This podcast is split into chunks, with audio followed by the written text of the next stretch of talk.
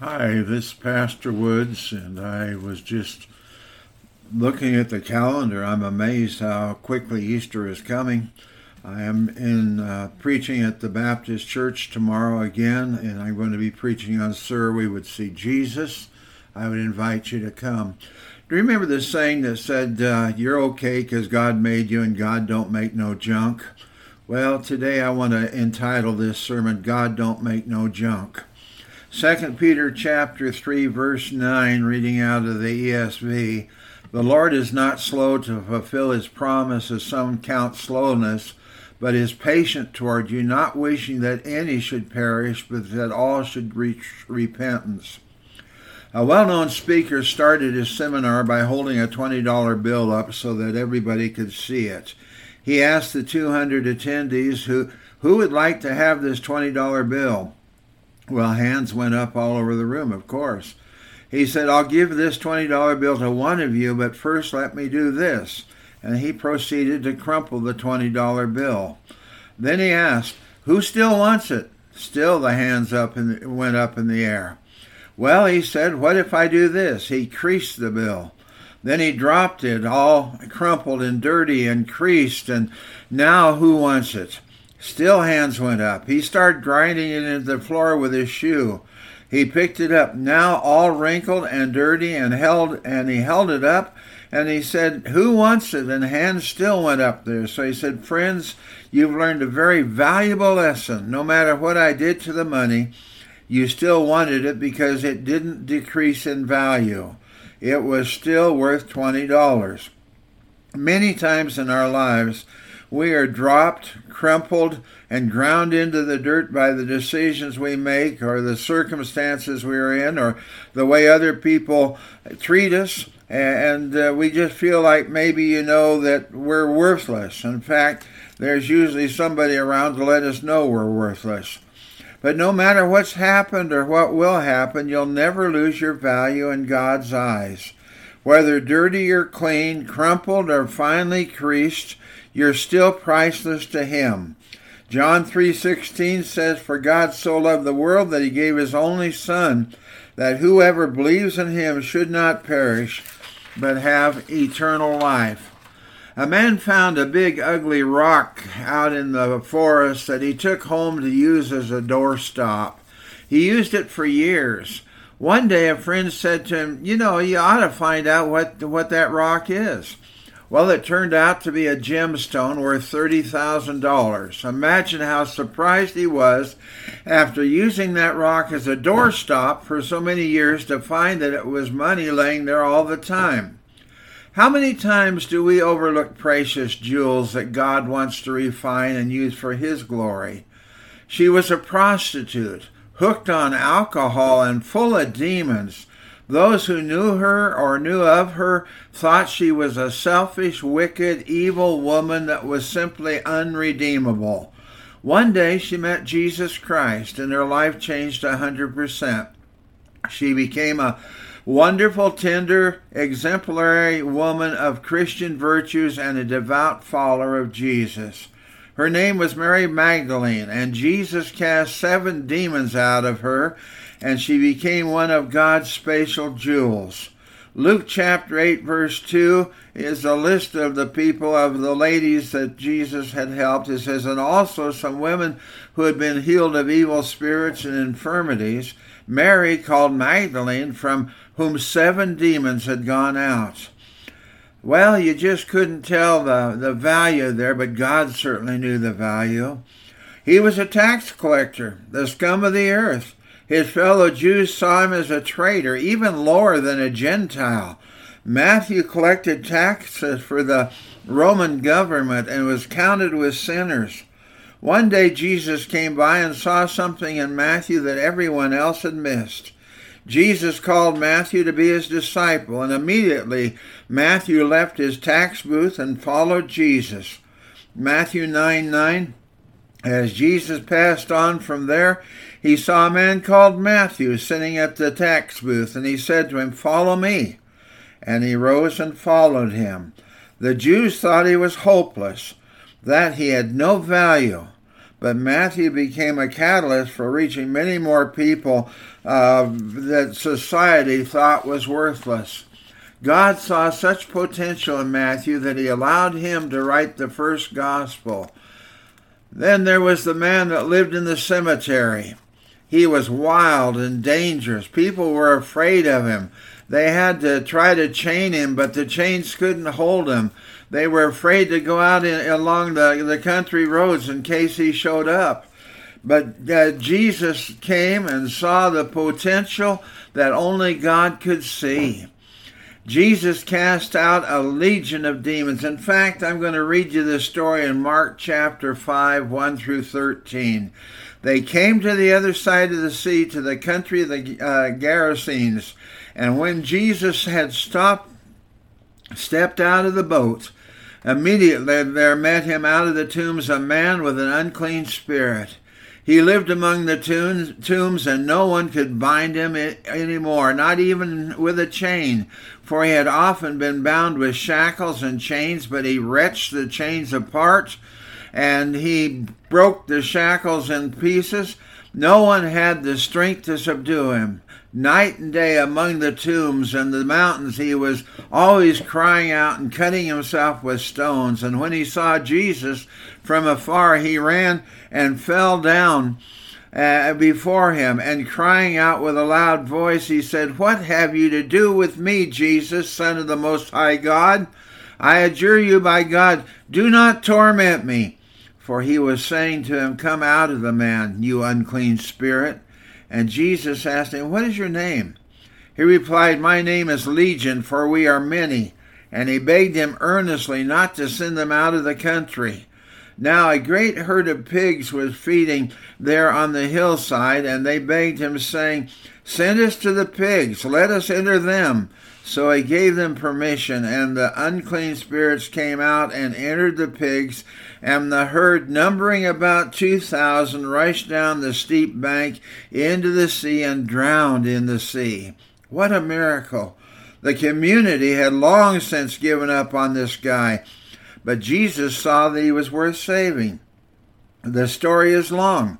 There was this woman caught in adultery, and the Sanhedrin thought her worthy of death. They brought her to Jesus, hoping that he, well, they were testing him to see if he was going to have mercy or if he was going to follow the law. But Jesus uh, wrote some things in the sand, and each one of her accusers left. And then Jesus said to her, uh, Where are your accusers? And she said, I don't know, Lord, they've gone. And he said, Well, I, I forgive your sins. Go and sin no more. And uh, the woman that people thought was worthy of death was worthy to be saved by Jesus Christ. Then there was a woman at the well that Jesus met that everybody looked down upon. She was kind of a woman of the streets and and she had lived with somebody she wasn't married with. She had had five husbands before and Jesus spoke to her, and what a change came into her life. Jesus sees potential in people that the world cannot see. I, I was thinking about Saul of Tarsus and how he had been persecuting Christians and how he had been involved in trying to destroy the church. And then one day Jesus stopped him on the road to Damascus, Damascus, I mean, and he said, Paul, Saul, why are you persecuting me? And Saul said, Who are you? And he said, I'm Jesus, whom you're persecuting. And Saul, the, the wicked Saul that was trying to kill Christians, suddenly became Paul the Apostle, that has written many of the books in the New Testament. You know, we can't write people off as a waste because God, God never does. Uh, for instance, who is the worst criminal you can think of? One of them I thought of was Ted Bundy. He had committed at least 30 member, murders, I mean, it could have been 50. Dr. Dobson led him to Jesus Christ. He accepted Christ before he was executed. Here, a soul soiled, dirty, a murderer, a total piece of trash as far as society was concerned but he was valuable to Christ. I was thinking about a man by the name of Roy Dorr. When I was growing up in Walla Walla First Church the Nazarene, Roy Dorr staggered in one day to the church service. I don't know how he happened to come, but he accepted Jesus. He had been a hopeless alcoholic on Skid Row. He was beyond hope until Jesus came and changed his life and then he became a, an asset in the music program. Found out that he could play the piano, he could play the violin, and he began to rejoice and, and serve God. What a wonderful thing that God saw that potential. There was Nancy. She was hard, unattractive, a crabby cashier at Safeway. You didn't mess with her if you didn't want your head bit off. Jesus even changed her features. He softened her features. She became a real asset to the church I was pastoring. There was Anne. People considered her poor white trash, but God transformed her life and healed her of the drugs and alcohol. And again, she became a very valuable asset to the music program in the church I was serving. How many diamonds in the rough have slipped through our fingers because we didn't see the value that Jesus sees in them? There was an old man that I saw one time at McDonald's. He was asking for a cup of hot water. He was going to dump his package of oatmeal in and stir it and have breakfast. And the, the person waiting on him was hesitant to do anything. And the manager said, just give him what he wants and get him out of here. He's going to run the customers off. You know, there was potential in that man, but the people at McDonald's didn't see it. The people that were there as customers didn't see it, but I know that God saw the potential there. Maybe you've been lied to by Satan. He said that you have no value. Jesus knows how valuable you are. He gave his life to save you. 2 Peter 3 9 The Lord is not slow to fulfill his promise, as some count slowness but is patient toward you, not wishing that any should perish, but that all should come to reach repentance. I'm okay because God made me and God don't make no junk. I one of my favorite poems that I used to love to listen to was The Touch of a Master's Hand. I know it's an old poem and I know a lot of you know it, but here it is. 'Twas battered and scarred, and the auctioneer thought it scarcely worth his while to waste much time on the old violin. But he held it up with a smile. What am I bidding, good folks? he cried. Who'll start the bidding for me? A dollar, a dollar, then two, two dollars, and who'll make it three? Three dollars once, three dollars twice, going for three? But no, from the room far back came a gray haired man and picking up the bow, then wiping all the dust from the old violin and tightening the loose strings, he played a melody pure and sweet, as sweet as an angel sings. The music ceased. The auctioneer, in a voice that was quiet and low, said, What am I bid for this old violin? And he held it up with a bow. A thousand dollars, and who'll make it two? Two thousand, and who'll make it three? Three thousand once, three thousand twice, and going for three.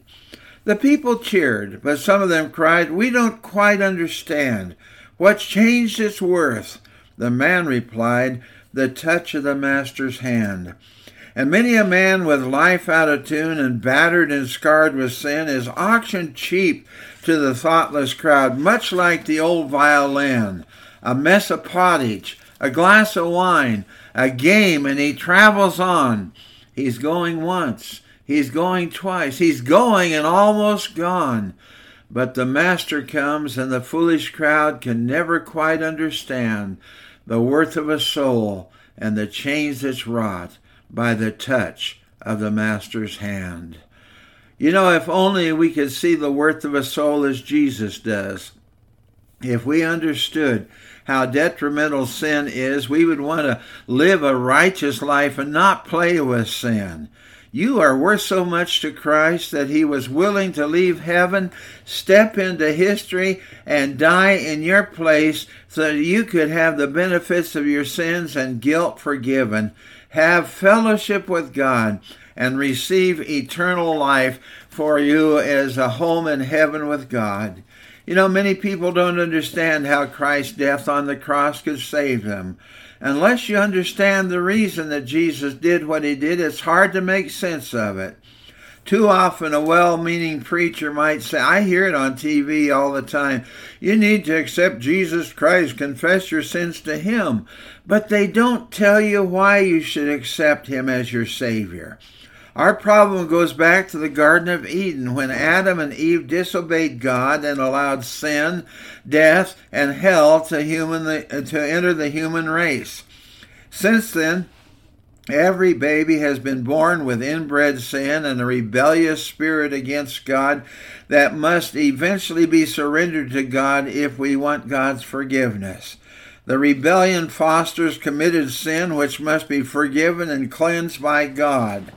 The Bible says in Romans 3 23 and 24, For all have sinned and fall short of the glory of God, but are justified by his grace as a gift through the redemption that is in Christ Jesus, as God put forward as a propitiation by his blood to be received by faith. The big word propitiation means to satisfy the wrath of God against sin, to turn away God's wrath, or to offer a sacrifice that appeases God, just, God's justice and judgment and righteous anger against us for our sin. Hebrews 9:22 says, Indeed, there under the law almost everything is purified with blood, and without the shedding of blood there is no forgiveness of sin. Millions of animals were sacrificed, their blood shed in the Old Testament days in an effort to atone for man's sin. This death and shedding blood were an object lesson to show man that the seriousness of sin. It was only a temporary remedy at best for a sinful heart and had to be repeated over and over. What was needed was a member of the human race, a perfect human, to shed his blood once and for all for the whole human race to restore the broken relationship between God and man. Romans 6:23 says for the wages of sin is death, but the free gift of God is eternal life in Christ Jesus our Lord. Because all have sinned, man was hopelessly lost and bound for hell. There was no sinless human whose shedding of his blood and whose death could satisfy the wrath of God against sin. My life and your life are tainted with sin. In fact, we were born with a sinful, rebellious heart. We could not die for anyone else's sins because we had too many sins of our own. This then would demand us to go to hell to pay for our own sins. But God did not want us to go to hell. There had to be a perfect sacrifice to atone for our sin. It had to be a human being with who had never sinned in order to satisfy the wrath of God. And an animal or an angel would not suffice. There was only one, one whose blood could satisfy the punishment for all mankind. And he had to become the very essence of sin and receive our punishment as a substitute. Since nobody else could qualify, God had to send his perfect Son, Jesus Christ, into the world to become a member of the human race to satisfy this requirement. Jesus left heaven, stepped into history, was born of a virgin, which qualified him as a member of the human race, and yet he was still the Son of God, making him divine being God's son and not Joseph's son, there was no inbred sin handed down through the Father to contend with. He lived a sinless life as a man to qualify as our Redeemer and free us from sin's punishment. Now we have unmerited grace, which is a free gift from God that we didn't earn, and we are justified or declared or made righteous in the sight of God because of Christ's shed blood and death. In order to receive the benefits of his death and shed blood, we must ask him to forgive our sins. We must repent and confess our sins to him and then begin to live a, a changed life, accepting him as our Lord and Savior. The key word there is repent. That means to be sorry for your sinful life and ask Christ for his forgiveness. It means you are sorry enough to change direction and quit your sinful habits and live a life of obedience to God.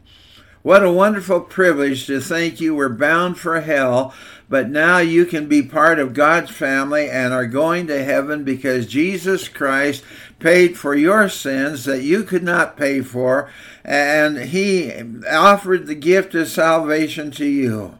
Remember, Jesus didn't stay dead. He rose again on the third day after dying on the cross.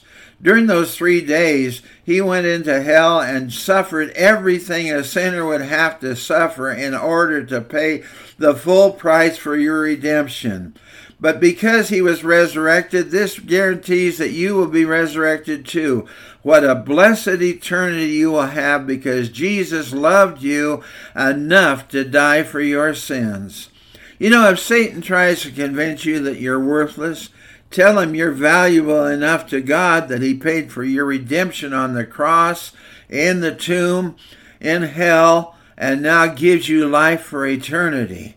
If Satan says you're too sinful for Christ to forgive you, just tell him that the blood of Jesus Christ can go deeper than anything that he has put in your life and it can cleanse you from all sin.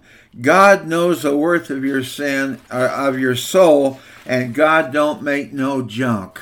And I would ask you, please, if you've not accepted Christ as your personal Savior, do it today. Confess your sins to Him. Ask Him to come into your life and be your Lord and Savior. Dear Father, I pray that you help each one that's listening to this broadcast to know that you died for them too to know that, Lord, you're offering to them the gift of salvation, that every one of them, if they would turn their lives to you, could be forgiven of sin and given forgiveness from God and fellowship with God and eternal life. Praise God for what you've done. We're so glad that you don't look at us as a waste of time or as junk not worth your efforts. Please, Lord, help us today to turn to you in Jesus' precious name. Amen.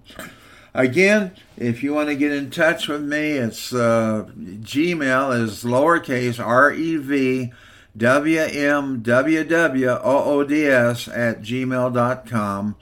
You can send a message through Gmail. Uh, sometimes I get so much Gmail that I miss things, so if you don't hear from me right away, do it again. And then if you want to talk to me in person or you want to text me, my uh, phone number is 623 845 2741. And of course, you can send a letter through the mail, Box 4031, Sun Valley, Arizona 86029. Don't forget, I am preaching at the First Baptist Church here in Holbrook. We will be having services tomorrow. And uh, I again am going to be at uh, Bible study Sunday night at 6 o'clock. And you're welcome to come to any and all of the services at the church. Again, morning wor- Sunday school starts at 9:45. Morning worship at 11 o'clock. Evening service at 6 o'clock. God bless you. I hope that you're having a good time. Remember, as we move towards uh, the Easter or the Resurrection Sunday, remember to get your heart right with God. Make sure that you ask Him to search your heart and know where you are today. God bless.